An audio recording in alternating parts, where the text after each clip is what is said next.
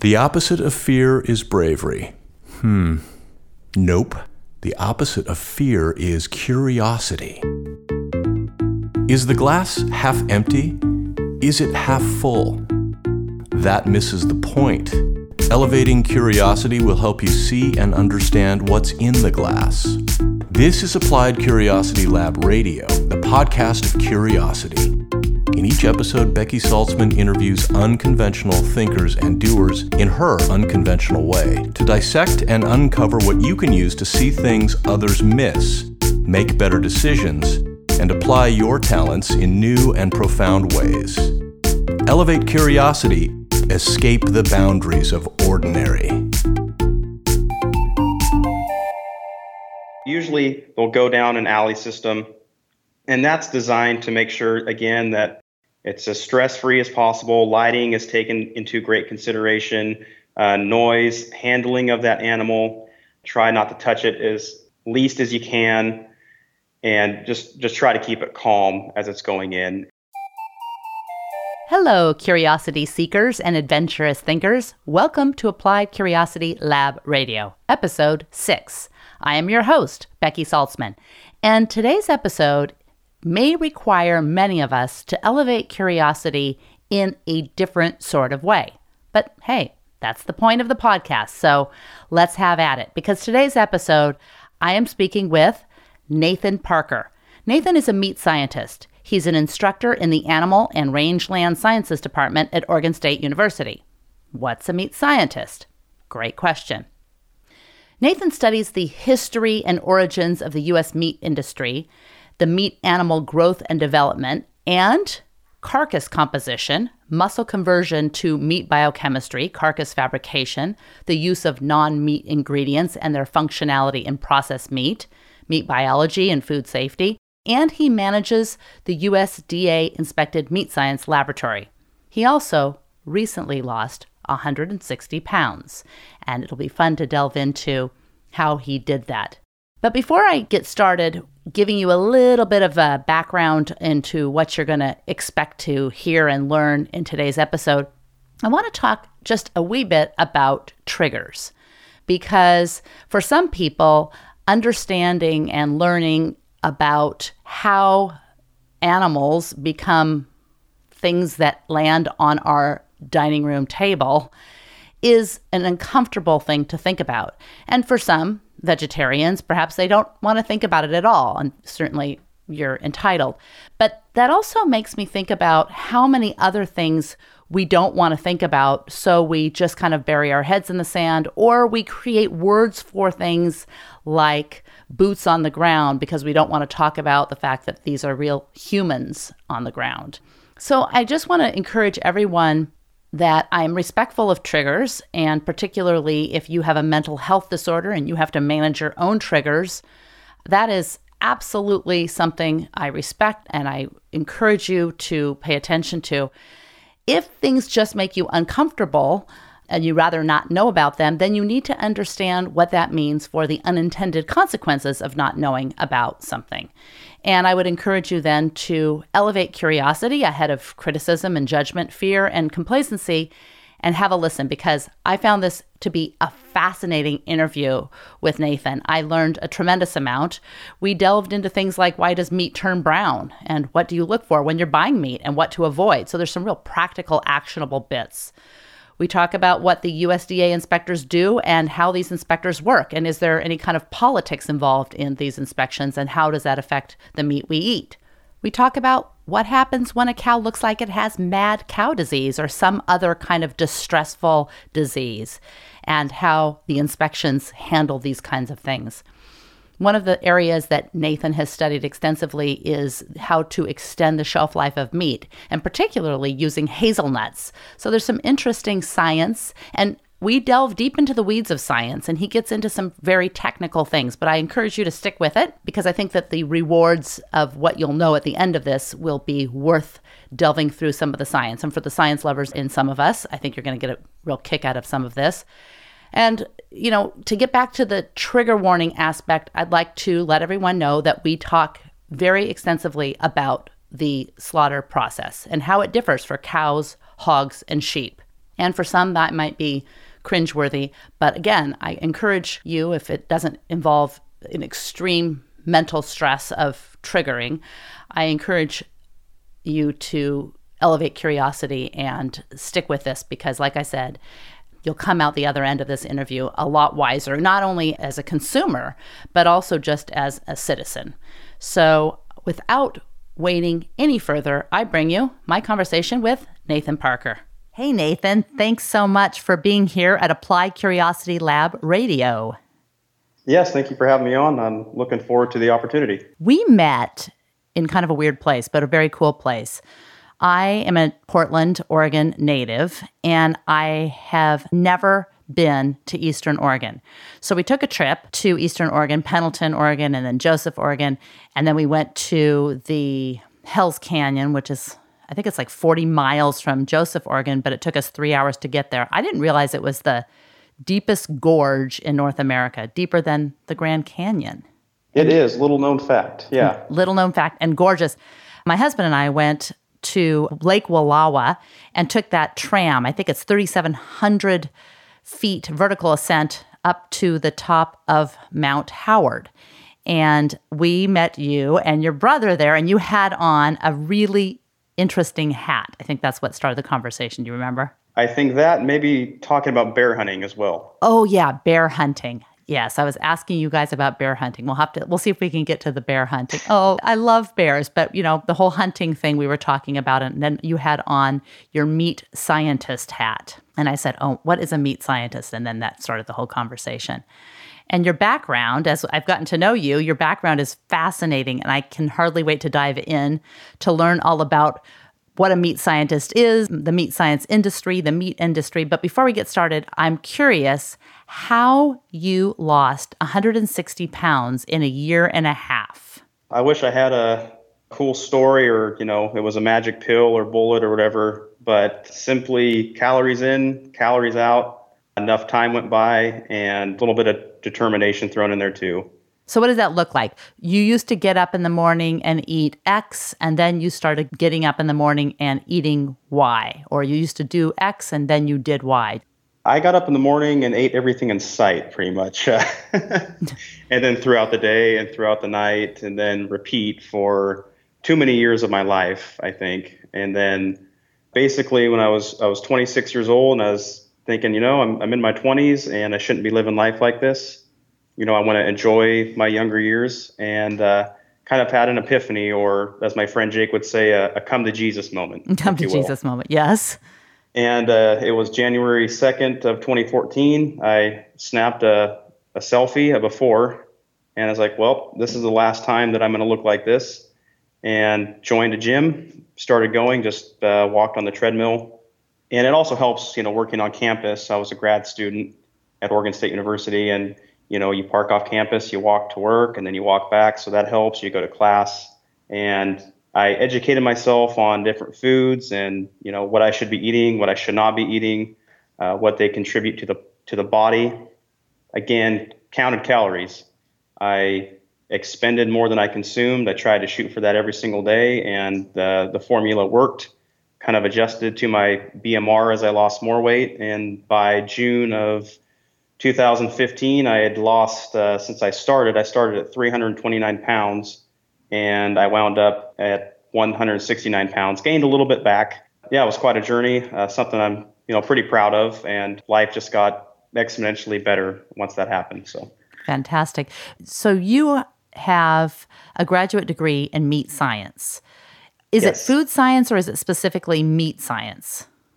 It's actually technically animal science. Oh, animal science. Okay. So at Oregon State, we have Animal and Rangeland Science Department, which is the department that I work in. And we also have a food science department, but we don't have a specific meat science. So it's kind of a, a meshing of the two, but technically it would fall under Department of Animal and Rangeland Sciences. I, I see. So while you were losing weight, were you applying what you knew from food science or animal science that you didn't apply before? I mean, was there some kind of knowledge that you obtained in your studies that you applied, or you just finally kind of put it all together and applied it to yourself? But it's all stuff that you already knew.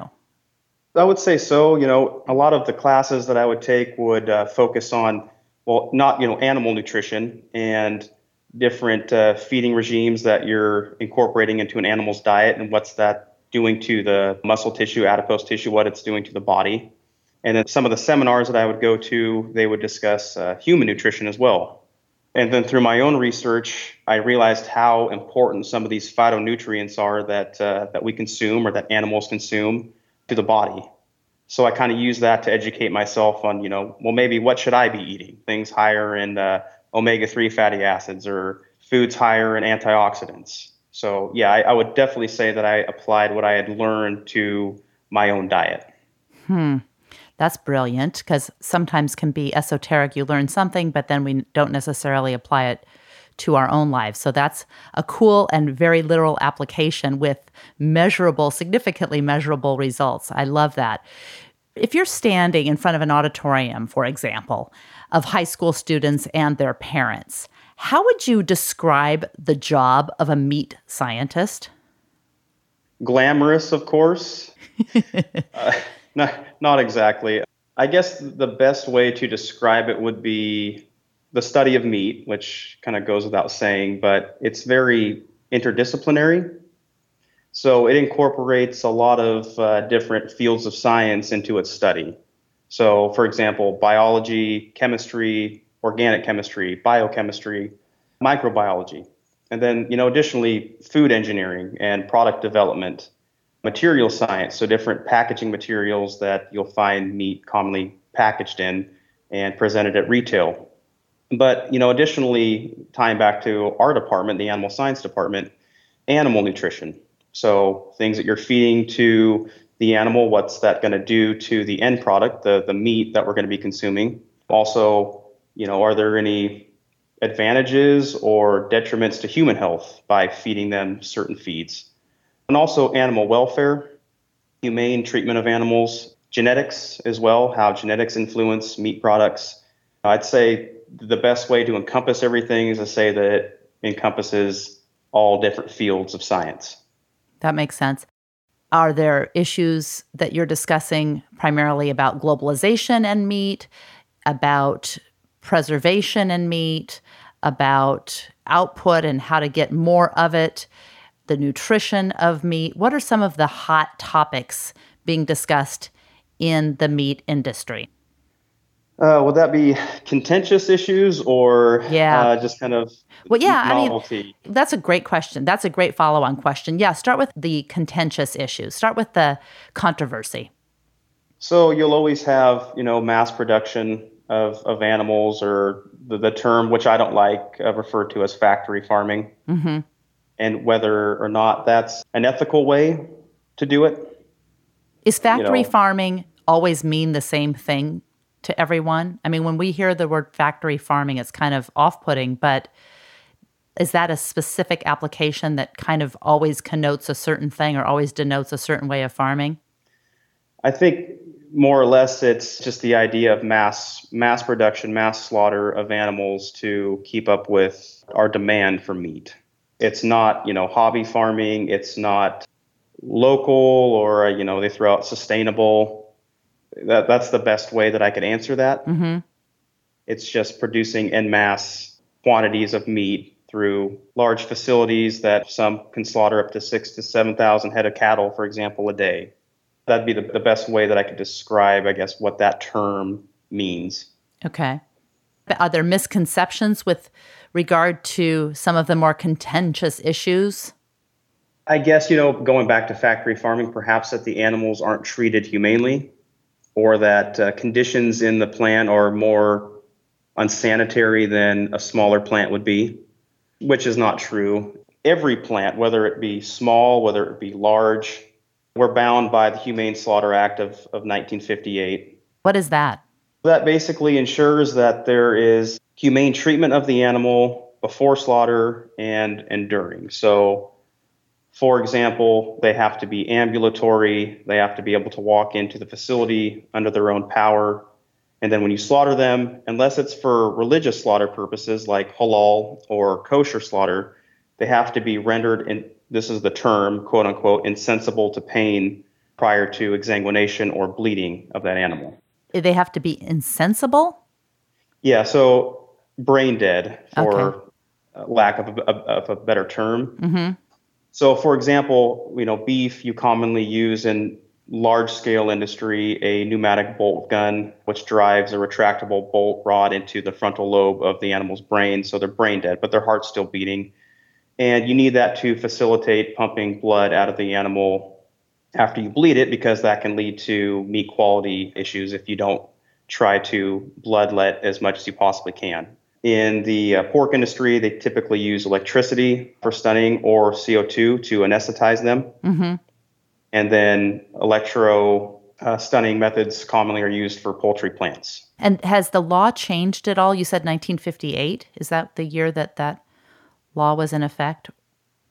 Yes, yeah, and it, it got amended, I believe, in 1978.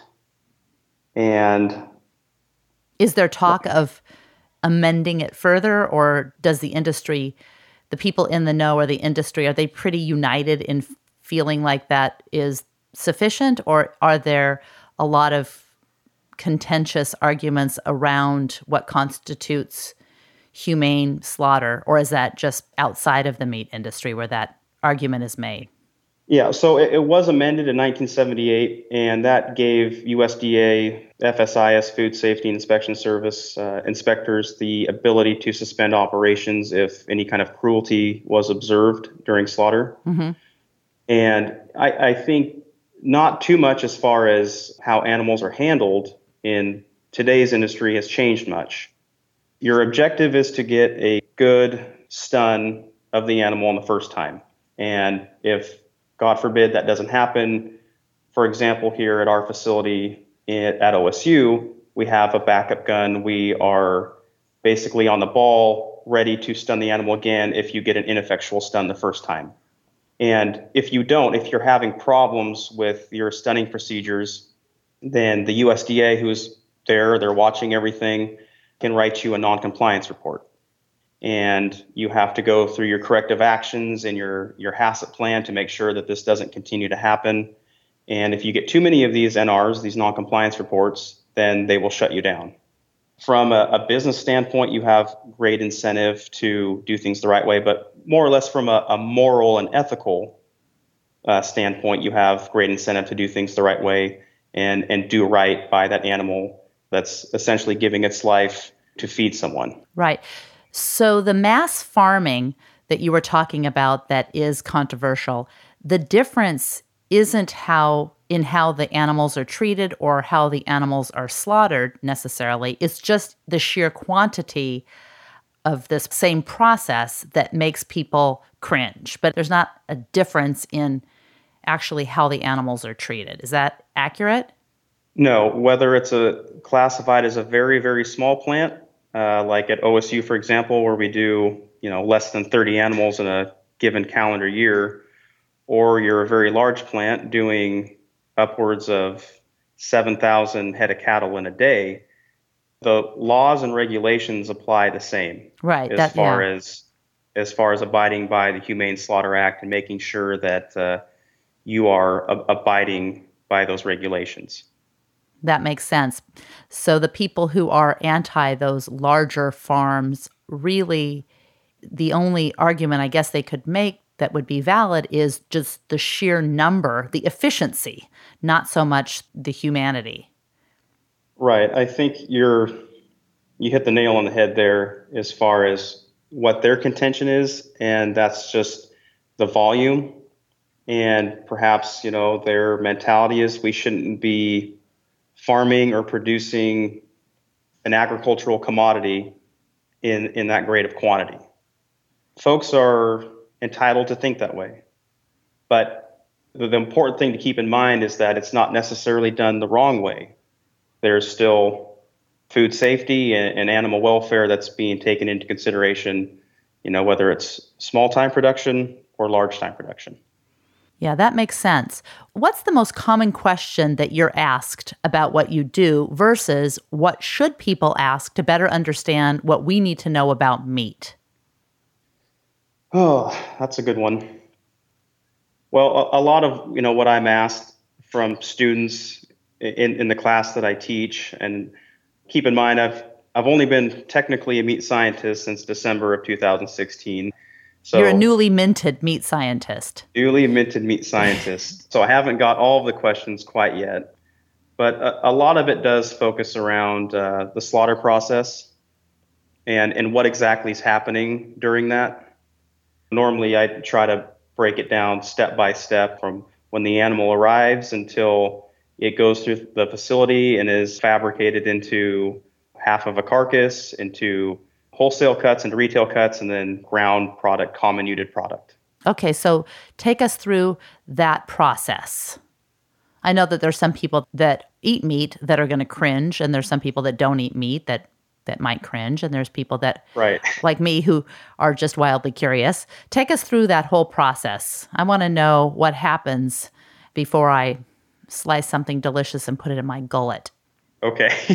Fair enough the first thing that's going to happen is the animal's going to arrive at the facility and you know a, a lot of the bigger plants will have uh, holding pens on site there where they drop the cattle off and they let them calm down because transportation is very stressful to an animal here at OSU, they're not coming very far from our farm facilities, you know, before they they get to the processing facility. But common practice is that once they arrive at the facility, they'll be allowed to have water and calm down. Stress is very bad on the animal from its psyche, its mindset, but also in a meat quality standpoint. Oh, really? And Hold what, on. Can you touch on that a little bit before you f- go through the slaughter process? How does stress affect the quality of the meat? Yeah, so you have, you know, a few different conditions that can happen in terms of meat quality. Common practice is that you take the animal off of feed oh, about 24 hours prior to slaughter. And the reason why you do this is because, well, number one, you don't want to be paying for ruminal or stomach content in the animal on a live weight basis.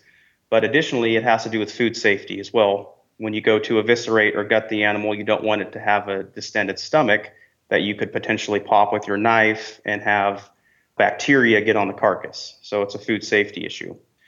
So usually because they haven't had food or feed and you know they're in a foreign environment that you know they don't like being in necessarily that can uh, start their glycolytic process a lot sooner so they're relying on anaerobic glycolysis for energy production. And what that means is that usually there's a buildup of lactic acid in their muscle, which drops the pH of the meat. And that condition would be called uh, like pale, soft, and exudative in pork, for example. It would be what? So, Can you repeat that, please? Pale, soft, and exudative. So the meat becomes very white and starts to exude water from the muscle.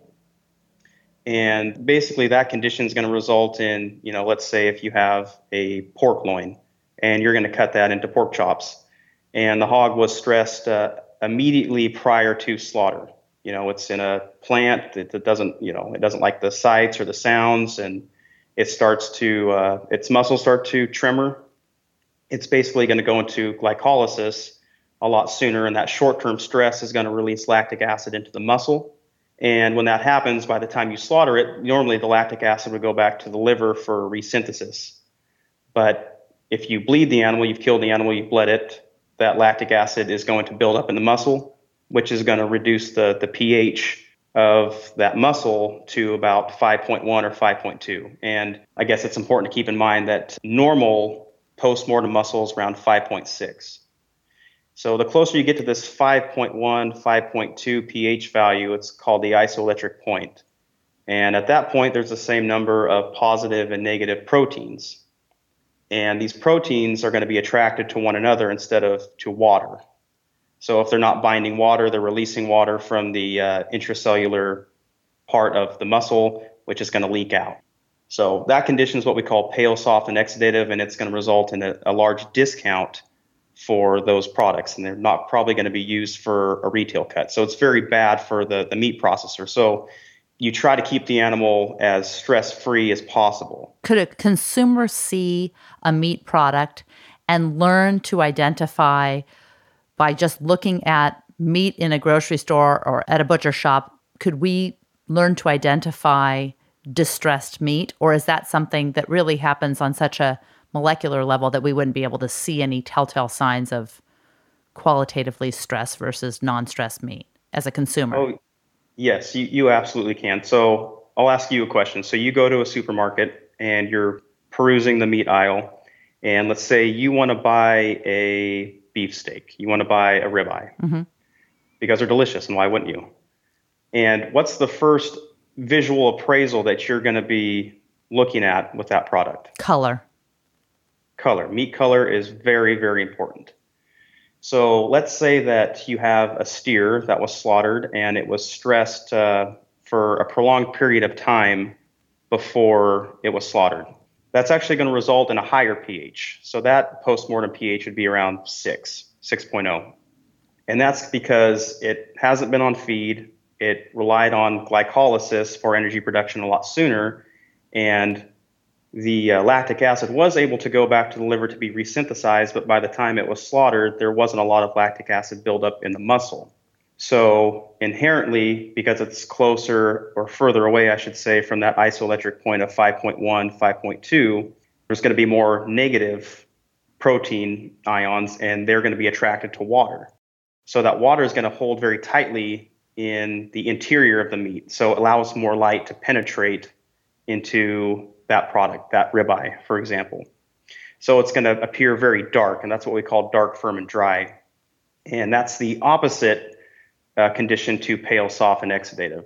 So if you see that, are you more likely going to buy a bright cherry red ribeye, or are you going to buy this dark one? I'm going to buy the bright cherry red ribeye, but I didn't know why, other than maybe just training that that is better or maybe i don't think i've ever read along just a brown piece of meat that already looks cooked before it's cooked right. i probably when you're saying dark are you talking brown or are you talking so that would be more that condition dark firm and dry would be more i guess purplish now i think what you're alluding to is uh, I don't mean to go too biochemical in this I know podcast, I love I love getting into the weeds. I, I love getting into the weeds. But you know, if we're still evaluating meat color at the supermarket and you see a steak that's brown, well, normally as humans, we're going to associate that with some kind of microbial contamination, right? It's probably spoiled. That's what I would think. Right. That's not necessarily the case, though. Meat color is primarily determined by a heme protein, an iron protein in the muscle called myoglobin. And this myoglobin, for example, when it's oxidized or when it's oxygenated, I should say, and it exists in what's called the, the ferrous iron state, it's called oxymyoglobin, and that's the bright cherry red color that we associate with fresh meat. For example, if we take oxygen out of that environment, we put it in a, uh, a food saver bag and it's anaerobically packaged, it's going to be purplish, and that's deoxymyoglobin. However, typically when you go to a retail store and you're going to eat a steak that night, it's probably going to be packaged in polyvinyl chloride, PVC overwrap. So little styrofoam tray with some plastic wrap over it. Right, with that little soft thing underneath that absorbs some of the blood. I don't know what that's made of. Right, or not blood necessarily, but but moisture. Yeah. Moisture that looks the moisture that looks kind of bloody. Okay. Right. Yeah, and that's just the uh, the myoglobin proteins mixed in with that that water and so it, it, gives it that appearance, or a little bit of hemoglobin too, that's residually left in there from blood, and hemoglobin gives blood its pigment. So yeah, pigmentation is all dependent on the state of that myoglobin, the state of the ligands or oxygen binding to the sixth site, this sixth coordination site in the myoglobin heme iron. So getting back to that brownish color, what's happened there is that this iron the iron that's uh, associated with myoglobin has been oxidized. It's converted from ferrous iron to ferric iron, and it gives off this uh, different wavelength spectrum of this brown pigmentation. So normally with this PVC overwrap meat, you know, you have a shelf life of about seven to 10 days before you can really notice it, and a consumer is not going to buy that anymore. So that doesn't necessarily mean that it has bacteria on it or it's spoiled. It's just that that myoglobin has been oxidized and it's no longer visually appealing to the consumer. Is that why there are some meats that are injected with color, some kind of coloration that makes it look like the kind of fresh meat that we have been trained to buy? Well, normally what you'll see is that we'll try to incorporate antioxidants into either endogenously through feeding programs, you know, for, for livestock, or exogenously through, well, a, a, number of different antioxidants rosemary extract, green tea extract, and then you got uh, synthetics like BHT, uh, BHA, TBHQ. So unpack uh, a little bit exogenous from outside, endogenous from inside. Is that correct? Yeah. yeah. So for my research, for my, my master's, for example, our premise was to extend the shelf life of meat. So we wanted to retain that red color longer through feeding hazelnuts. So Oregon produces like 99% of the hazelnuts in the United States. That's kind of our comparative advantage. And hazelnuts are very high in alpha tocopherol, which is the main antioxidant that's found in pretty much any meat animal tissue. And these antioxidants work by, you know, scavenging free radicals produced during, you know, lipid oxidation or help retain pigment oxidation. So that would be an example of an endogenous approach by feeding hogs these hazelnuts and trying to extend the shelf life, the color of a pork chop, for example. And you see that similarly with uh, you can do it with lamb, you can do it with beef, supplementing with alpha tocopherol acetate. So endogenous approach, then exogenous is anything you apply post slaughter during the processing. And a lot of the times you'll see that in further processed uh, meats like sausages or, you know, any kind of a, a product where you're adding different ingredients, normally common comminuted product. Got it. I want to get back to the slaughter process, but while we are talking about people shopping for meat at the grocery store. What would you tell them, given the fact that brown meat doesn't necessarily mean that it's full of bacteria, and the bright red meat doesn't necessarily mean it's qualitatively better? I guess what would it be better tasting or better for you? Or not even sure what better means. Are we talking better tasting or better for you? What should a consumer look for? What would be the number one tip that you would give consumers so that they are looking for meat that is either better tasting or meat that is better for you? And maybe those two things run in tandem, maybe they don't. I don't know. That's a tough one to answer considering everyone has different tastes. Are you saying some people would like meat after it's been sitting there for longer? Other people might like it when it's freshly packed or would would anyone taste stressed out meat and think it's good or better than non-stressed meat? Is it that subjective? Well, if you had a pork chop, for example, that was from a, a pig that was slaughtered and was pale, soft, and exudative, it would be very watery, would taste very mushy and grainy. So, yeah, that would be one that you probably would not want to consume. Conversely, if you actually have a dark, firm, and dry steak, that the color is very unappealing to the consumer. However, since the pH is high, it's holding on to more water. And if it's holding on to more water, it's probably going to be, you often associate that with more tenderness and juiciness of that product because when you go to cook it, invariably it's going to lose some moisture. So, you know, a lot of meat science is, is looking at trying to retain that water holding capacity of that product as long as possible from the time that you slaughter that animal to the time that you cook it and the consumer eats it. So that's not necessarily bad. But another thing that I would look for if you like a good beefsteak, for example, is intramuscular fat or the marbling within the loin eye. So usually I'm, I'm looking for something with streaking that's uh, fairly spread out equally throughout the, the loin and you don't have a big seam of fat or a lot of connective tissue either. So, what does connective tissue look like when you're going grocery shopping and looking at the meat? So, connective tissue, you know, normally muscles that require a lot of locomotion, especially from the leg. So, for a Boston butt, for example, you're probably going to be putting that into a crock pot or slow cooking that. And there's a lot of connective tissue in there because the animal is using their leg for a, a lot of movement. So it requires having more connective tissue to facilitate that. So that's more about the cut than the Yeah, specific piece of meat from from a T-bone steak. What's the I I don't even know. What's the most common kind of steak that you see at a grocery store? I'm not a big I'm not a big cooker. I, I don't mind I don't mind red meat, but it's not I'm not a great chef when it comes to red meat. What is the most common is it a T-bone steak? Is it a fillet? What's the most common steak? Yeah, you know, that kind of depends on region, but usually any kind of middle meat, and by middle meat, I mean something from the rib or something from the short loin. So, yeah, T bone steak is very popular. And then another iteration of a T bone steak, you know, you can have the filet mignon or the tenderloin cut off of that. So, And what would you look you- for in a good T-bone steak? Like, if you're looking at different pieces of T-bone steak from different, you know, at a, at the butcher or from different farms at the grocery store, what would be just a couple of things that you could look at to know that you're getting perhaps a better better piece of the same kind of cut? Well, number one, I'm going to be looking at uh, marbling.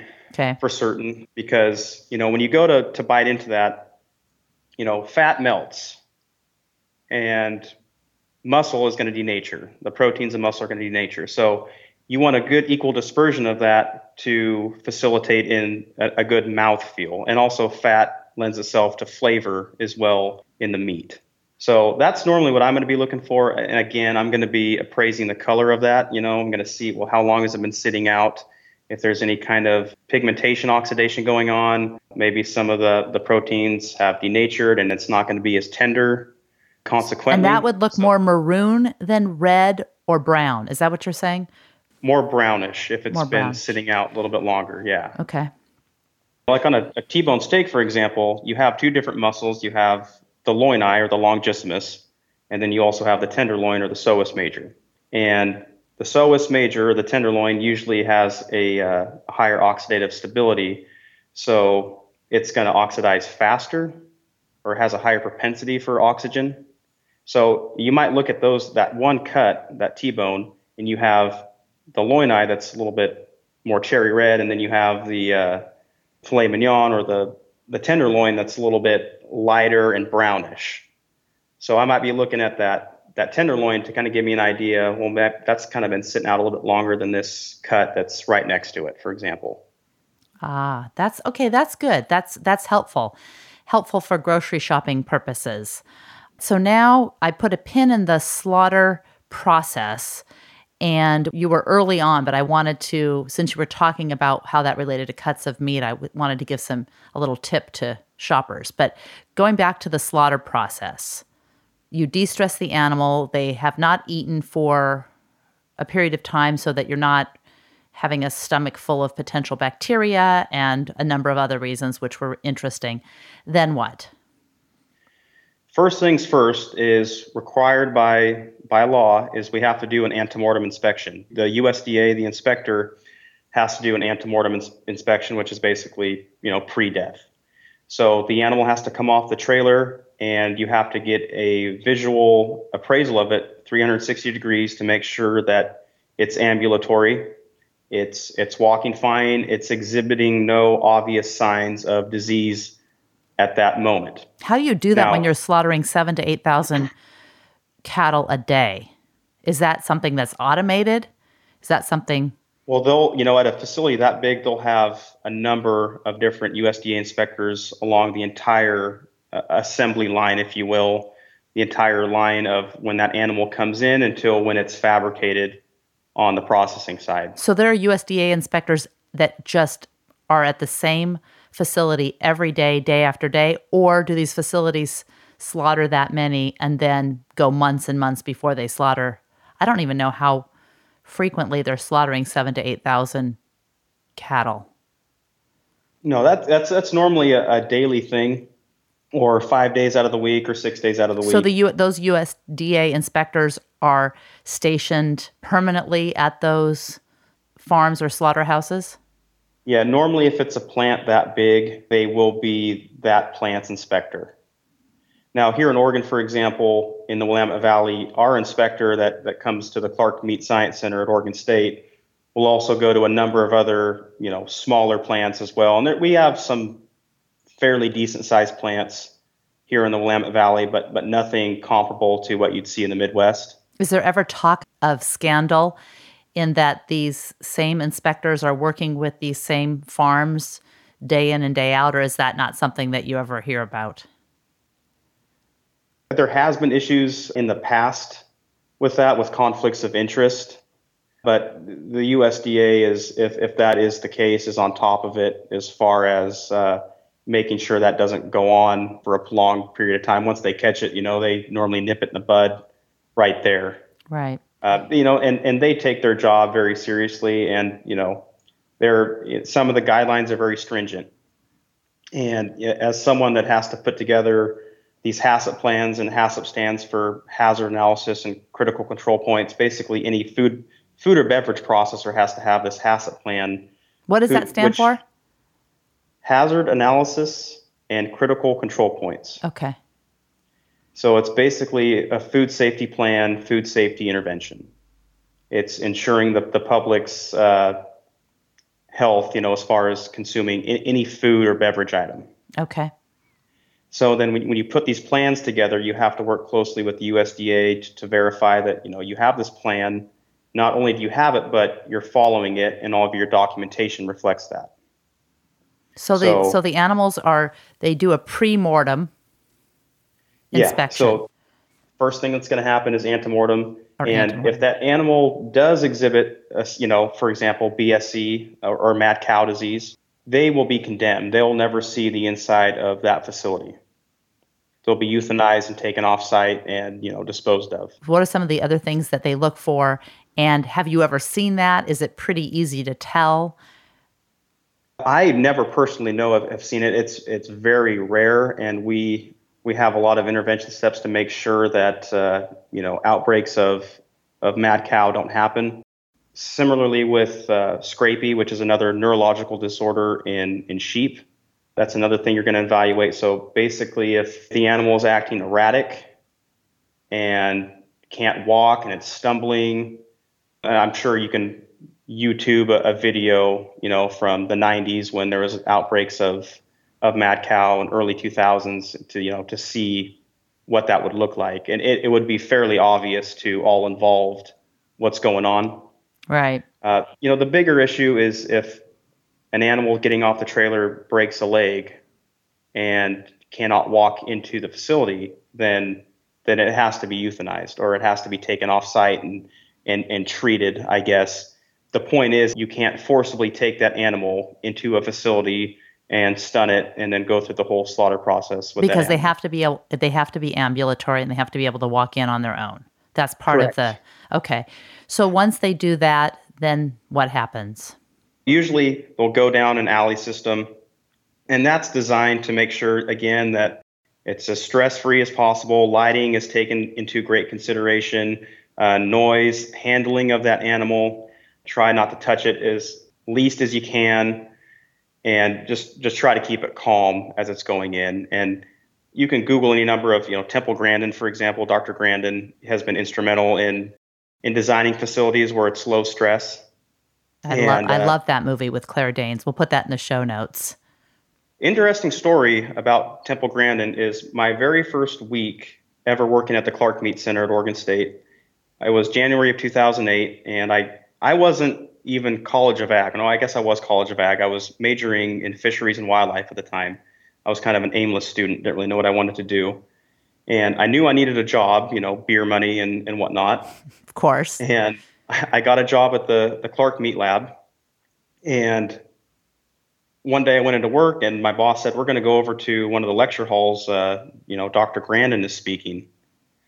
I have no idea who she is. So I go over there and, you know, she's kind of a eccentric character, if you will, you know. She has she has autism and she's highly functioning. So I, I, watch her seminar, and then she actually comes back to the meat center and she looks at our slaughter floor in our facility, and she didn't like it one bit because our facility is kind of antiquated, in all honesty. But we do have some some state of the art stuff there now, like a, a hydraulic knock box, which is very good for getting good effectual stuns on on beef cattle. But that was my first recollection of her, and I, I had no idea who she was and what she means to animal science community and animal welfare.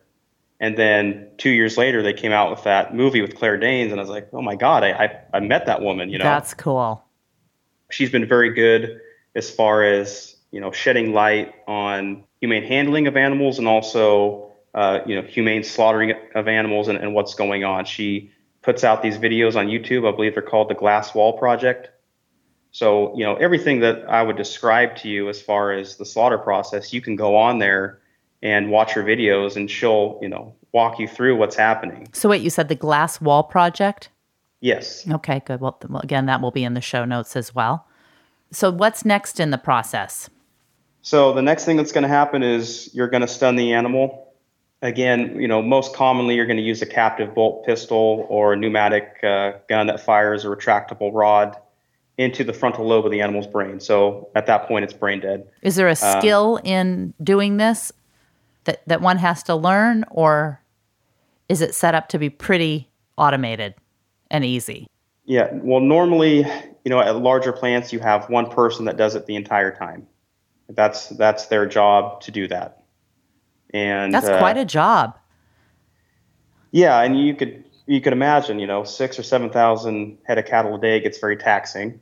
Yeah, and I think they have folks that come in and they switch off with their their coworkers, but yeah, normally, you know, larger plants, it's it's an assembly line like that. You got one person doing this one specific job. Where at smaller plants, like like here on campus, for example, our plant, you know, I, I have myself and then my student employees that get to do every phase of of the slaughter process.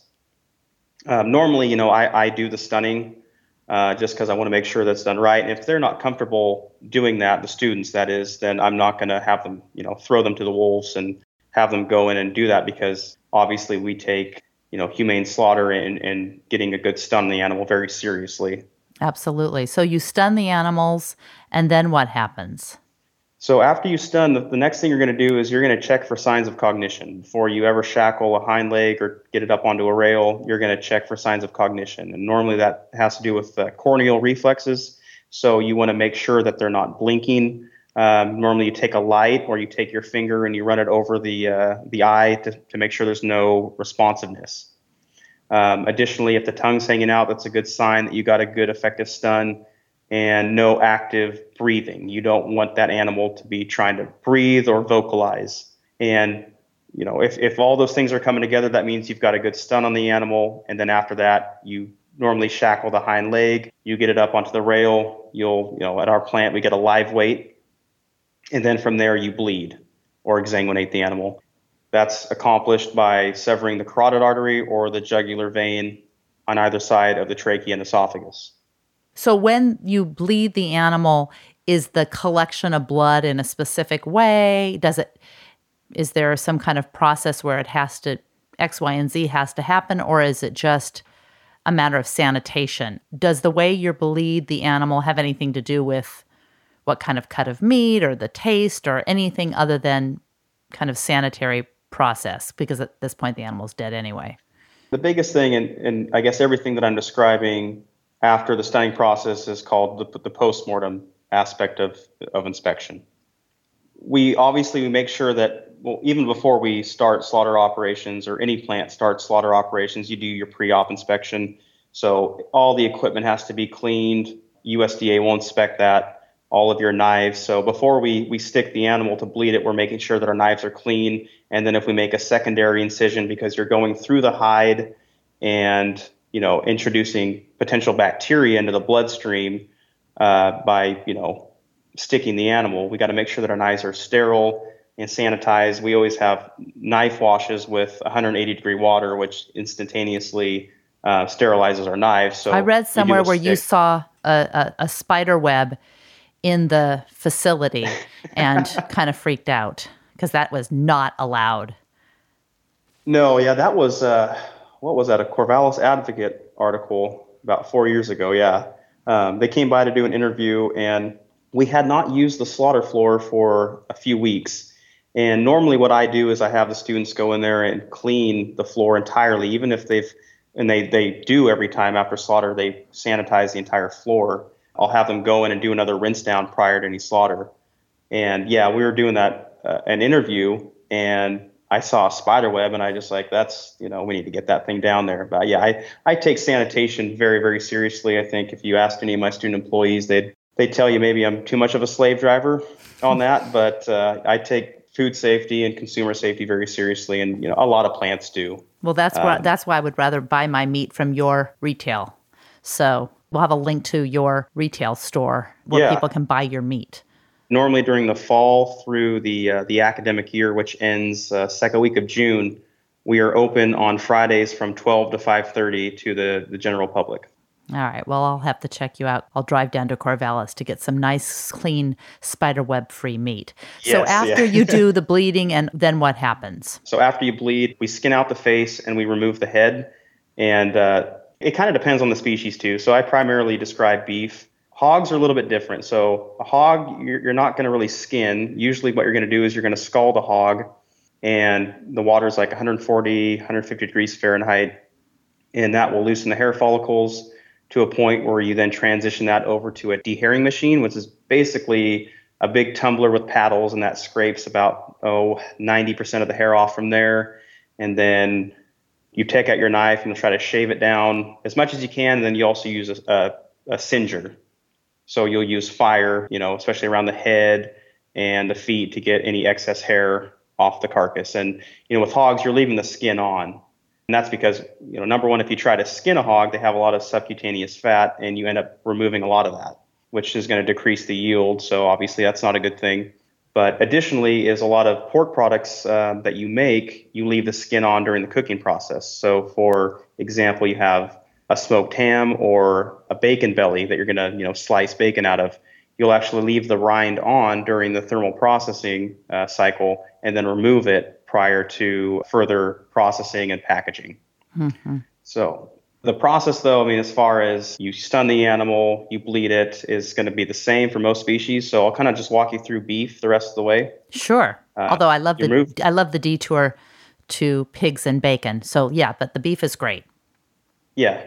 Um, so you'll remove the head, and the head will be inspected by the inspector. And they'll look at mandibular lymph nodes They'll check for any abnormalities in the tissue of the head, and then if if it passes, you can use the, the tongue for a variety meat. So beef tongue, for example, you know, fairly popular cut.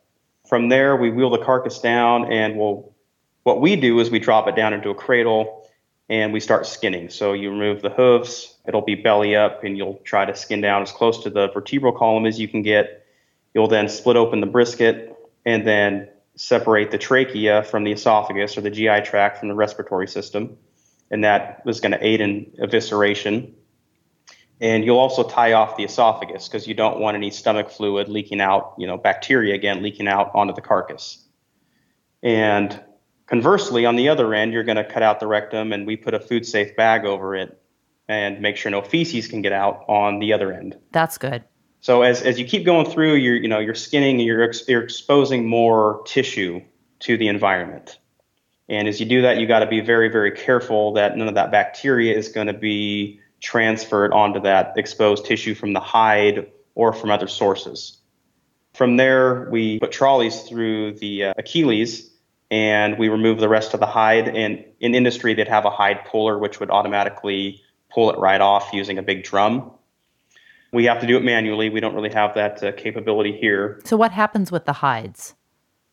So, you know, a lot of plants actually have on site processing facilities where they'll drop into like a chute system and they'll go to another part of the plant where they're processed and then shipped for, for tanning and, you know, make different products. Another important thing to keep in mind is anything that's not used for human consumption, these byproducts, animal byproducts, will be used in various ways. So hides for leather and then collagen additionally from the leather, you know, you can make casings out of that, you can make gelatin products out of that. Viscera, you can make again natural casings out of different parts of the intestinal tract. What would be uh, something that what would be something that was made out of the intestinal tract?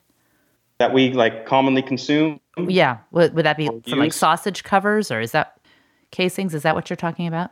Yeah, so like a, a natural hog casing or a natural sheep casing, you would extract the middle layer of the intestinal tract And it's essentially sterile, but also be sterilized at the plant that is producing those.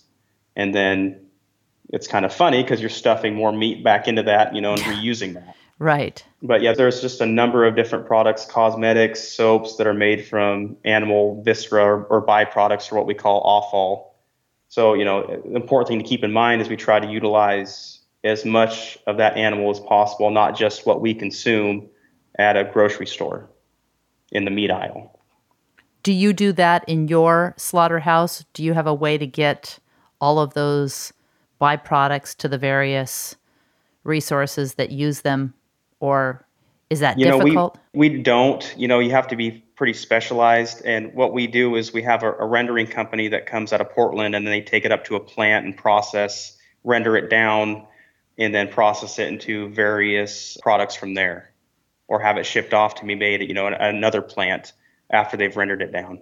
Okay. And you know, there's there's certain things I was talking about, you know, making sure that we don't have mad cow getting back into the food system or scrapie. There's certain things that you cannot render. So, for example, from beef of any age, the, the tonsils and the uh, the distal part of the ileum, which is the, the small intestine, an eight foot portion of that you have to remove because it has glands associated with it that may have these prions, and these prions are uh, what leads to mad cow disease. And essentially, what a prion is is a misfolded uh, protein with no DNA or RNA transcription in it. And if you consume these as humans and you know, that gets into your system, it leads to what's called Creutzfeldt-Jacobs disorder, you know, which will essentially, I'm sure that you could Google or YouTube a video of that, you know, of people that have, have gotten that. And it's basically a neuro- neurological disorder that shuts down your body and eventually kills you, you know. So that's why we take it very seriously. And then cattle 30 months or older, those things that I'd mentioned already, plus the vertebral column and the head cannot be used. So those have to be composted because any kind of rendering or heat treatment will not kill these prions. Is it something you see, or is it something that is just so prevalent in that part of the small intestine that you just assume it's there and don't use the, that part? You know, it's something that if, if you really wanted to know for certain, you'd have to do take a biopsy ah, and send it in and have it evaluated. But we don't even take that risk. No plant will take that risk. You know, we're we're mandated by the USDA to remove that. So that's what we do, and then that gets composted. So, you know, we have separate barrels that are designated specified risk material SRMs that will then compost and that will not be taken by the renderer. The renderer knows that, you know, that's for this plant to dispose of and not us. So we, we try to make sure that that's not getting back into any kind of human food system where we're going to consume it and it's going to lead to some kind of an outbreak. So after you get rid of the parts that you cannot use, then is it just a matter of cutting up the usable parts into their various into their various packaging or do you send the send the stuff away to be packaged? What are you what are the kind of final steps to get from that point to where the consumer can purchase? So after we get the hide off, we'll go ahead, we'll eviscerate the animal and the inspector will look at uh, the kidneys, the heart, the liver, the lungs, again, making sure there's no signs of disease. If the heart and the liver pass, you know, we can use those again as variety meats. And then from there, for beef, for example, we're going to split the carcass in two, into halves. And then I, I mentioned HACCP and these critical control points. So what we're trying to make sure at, at that part with our CCPs is that we're controlling any reasonably likely outcome that you know the carcass could be contaminated with bacteria which is going to be injurious to your health as a consumer. So the first thing that we do is we have our ccp which is called trim zero tolerance. So any hair dirt ingesta fecal matter milk if it was a lactating cow has to be trimmed off with a hook and our knives. So any tissue that was exposed to that we have to cut off. We can't pick it off with our fingers. We can't rinse it down with a hose at that point. We have to cut off any visible contamination. And from there, that's when we do our inspection. That's when we get the inspector. The inspector will look at it. Hopefully, it passes. And at that point, it's officially USDA passed and inspected. And then at that point, we can go ahead and rinse it down with warm water, let it drip dry for five minutes. And then CCP number two is uh, an antimicrobial intervention. So it's our organic acid spray. So we use acetic acid which creates a very acidic environment on the exterior of the carcass. Is that a common thing used? is this acid used at pretty much all slaughterhouses, or is there some discretion as to what you can wash it down with? The carcass. Yeah, so normally acetic acid and lactic acid are used at you know smaller plants just because they're very affordable and very effective. Normally, you know these these bigger plants that we've been talking about, you know, where basically th- this carcass is on a rail the entire way over to the processing line, the boning line. They'll go through pretty much a, a 360 degree vat where it's being hit with steam pasteurization. And they'll probably use some kind of a, a misting solution, a proprietary blend. They might use lactic acid or acetic acid in tandem with this to make sure that there's, uh, a, you know, a very low likelihood that there's any pathogenic contamination on that carcass. A big part of this too is we're going to be swabbing that carcass. It depends on your frequency. So the more you do, normally your frequency is going to be a little higher. Us, for example, at the meat center, every lot or five steers or cows or whatever that we slaughter, we have to randomly pick one of those carcasses and then swab it and send those samples off to be evaluated for E. coli and make sure that those come back below the threshold that the USDA has set. And that's set. and that's required. That's part of That the is required, pro- required, yeah. required protocol. And then is there more processing before the cuts are cut or at that point is it ready to be butchered? Normally, what you'll see is some aging going on prior to. So the carcass is going to go into rigor mortis and the muscles are going to remain contracted. And the whole premise behind aging is so a muscle, for example, is comprised of all these sarcomeres, which is a contractile unit of, of a muscle. And each sarcomere goes from what's called a, a Z line to a Z line. And during the aging process, these uh, Z proteins are broken down by calpains, and it basically lengthens the sarcomere, which is going to create more tenderness in that, that carcass and eventually in that, that cut of meat. So you want to So- give it some time for this process to occur and that's what you is that what it means when you hear about aged beef?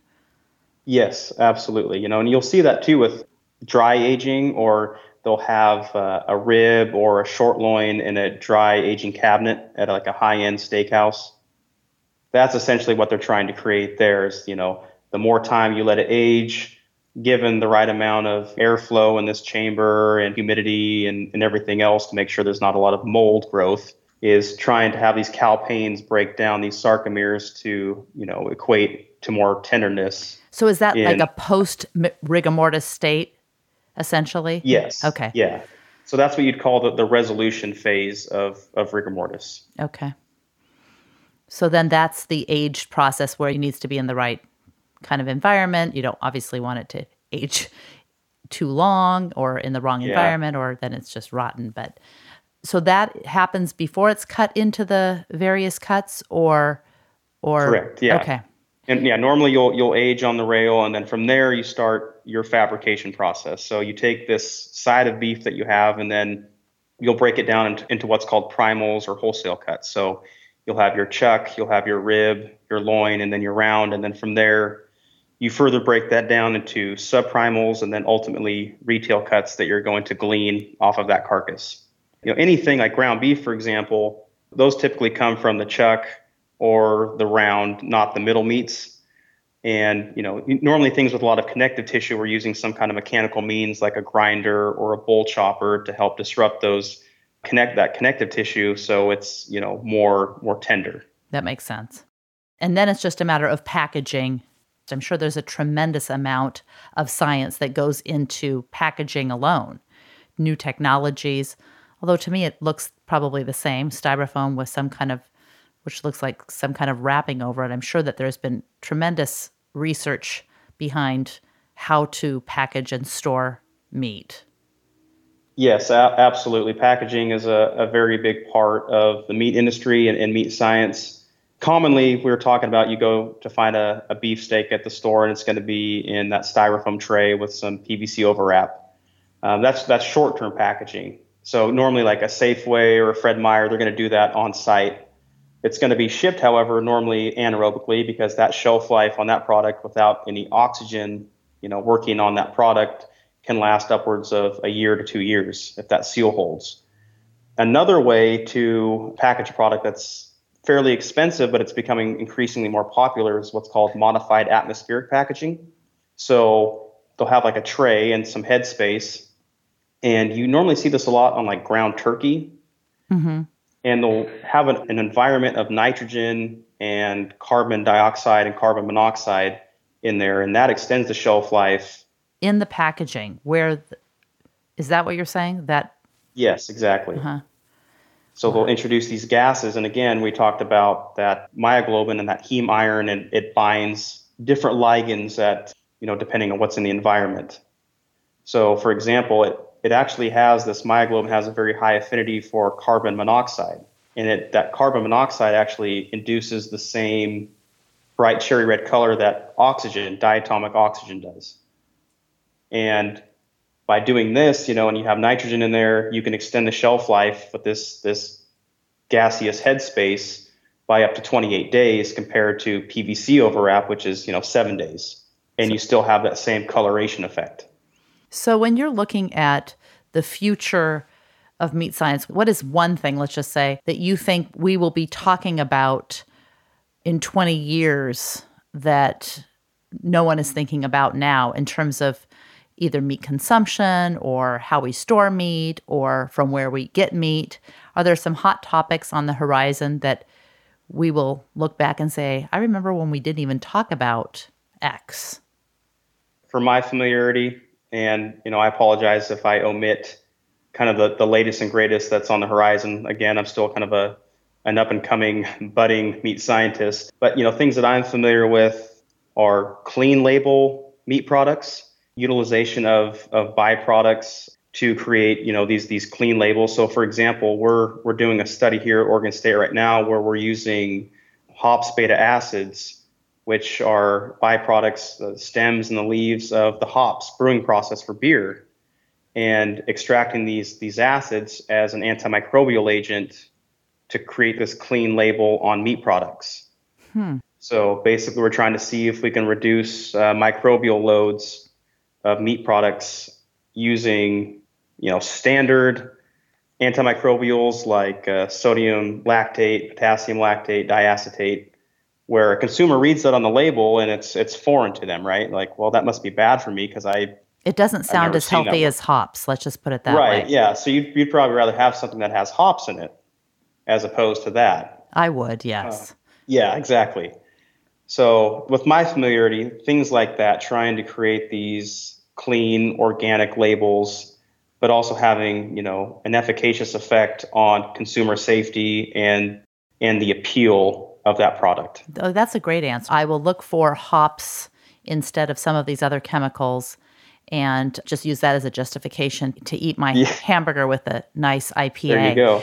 Uh, if your son or daughter came to you and told you that they were going to be a vegan, what would you tell them? You're dead to me. That is hilarious. Uh, where, where did I where did I go wrong? Where did I fail? go wrong? Okay. Well, this was fantastic. And before we depart for this round anyway, I have a couple of questions that I call quick curious questions or QCQs. And they're just fun questions that help the audience get to know you better and you're a fun person to know. So, what is your favorite $100 purchase that you've made in the last year or so? Well, I would have to say the ticket to go to the top of Mount Howard, to the tram. Yeah, uh, otherwise, you know, I, I wouldn't be talking to you right now. Oh, fantastic. Yeah. Okay. That's okay. That's a good answer. And it is amazing. I mean, the, And yeah, that view was spectacular. I also paid thirty dollars to get into Glacier National Park a couple weeks ago. oh, I think things like that, where you're going and you're seeing places, and it's not necessarily materialistic, because I'd rather have memories than things. adventure. Absolutely. Exactly. Glacier Park, what kind of boat or ship or how did you access it? I took the old uh, four-wheel drive sleigh over there, and my, my girlfriend currently lives in Montana, so I picked her up, and then we uh, ventured north in the Dodge and uh, made our way up there, which is very kind of got a little precarious. I don't know if you've ever been up the uh, Highway to the Sun Road, No. or going go excuse me, going to the Sun Road, which goes to the top of Logan Pass. up no. there, but uh, it, it's not really, um, I guess, intended for uh, larger vehicles. So, but somehow, by the grace of God, we made it safely up and safely back down. So, well, then it's it's uh, that it's good in hindsight. Right. What is the one piece of advice that you would give your 20 year old self? And I don't I don't know what you were doing. You're probably in college at 20. Stop drinking so much beer, perhaps. Because six years from now, you're going to have a your come to Jesus moment, and uh, you're going to have some weight to lose. Um, I don't know. I guess you know I, I wouldn't I wouldn't change anything. Like I kind of talk about this all the time, like with, with friends and family. It's like, you know, do you have any regrets? And I, I don't. I guess I have, you know, maybe some due difference. But my my 20 year old self led to where my 30 year old self is. So, you know, I, I can't complain. Absolutely. Maybe you would tell yourself invent Facebook. But other than that, no regrets. right. Yeah. Exactly. And what is one thing that you believe that most people think is crazy? Oh, that's another good one. ghosts, perhaps. Ah. I do. I do believe in ghosts, but some people probably would call me crazy because I do. Well, that's that, I, that's fair. That, that Ghost Hunter show is pretty convincing. So those are all good answers, and I just want to know what one other thing, which is where can people find you? Where would be a good place if they want to get in touch with you, learn more about what you do, learn more about the industry? Normally, you can find me at Sky High Bar in downtown Corvallis on any given night, uh, if you wanted to find me personally. But uh, Sky High Bar, okay. As far as uh, learning more about meat science, I guess go to Oregon State University's uh, webpage. Uh, you can type in Clark Meat Science Center or Department of Animal and Rangeland Sciences, and uh, all of my contact information should be there. Additionally, it should give a little bit of a, a background on what we do as well as our retail store. So that'd probably be my uh, my best advice as far as getting a hold of us here, getting a hold of me uh, personally to talk about anything meat science or meat industry related. Perfect. And we'll have, like I said, we'll have all of your contact and all of your resources and suggestions in the show notes at appliedcuriositylab.com forward slash blog. Thank you so much, Nathan. This has been great. I've loved learning all about this process and I really appreciate your taking the time. Yes, thank you. I appreciate you having me on. Nathan Parker is a meat scientist and instructor at Oregon State University Animal and Rangeland Sciences Department and runs a USDA inspected meat science laboratory. Thanks so much for listening. I really hope you enjoyed the episode. Before you take off, I have a quick question and a few more things to let you know about. One, you can find show notes and all resources mentioned at appliedcuriositylab.com forward slash blog. And the question Would you enjoy joining the ranks of curiosity seekers and adventurous thinkers? If so, you are invited to join the Tribe of the Curious. You'll receive Quick Curiosity Monday. This short weekly email is curiosity lube for your brain. It consists of ideas I'm pondering, curiosities the tribe has shared, and things that I'm enjoying that I suspect you might too.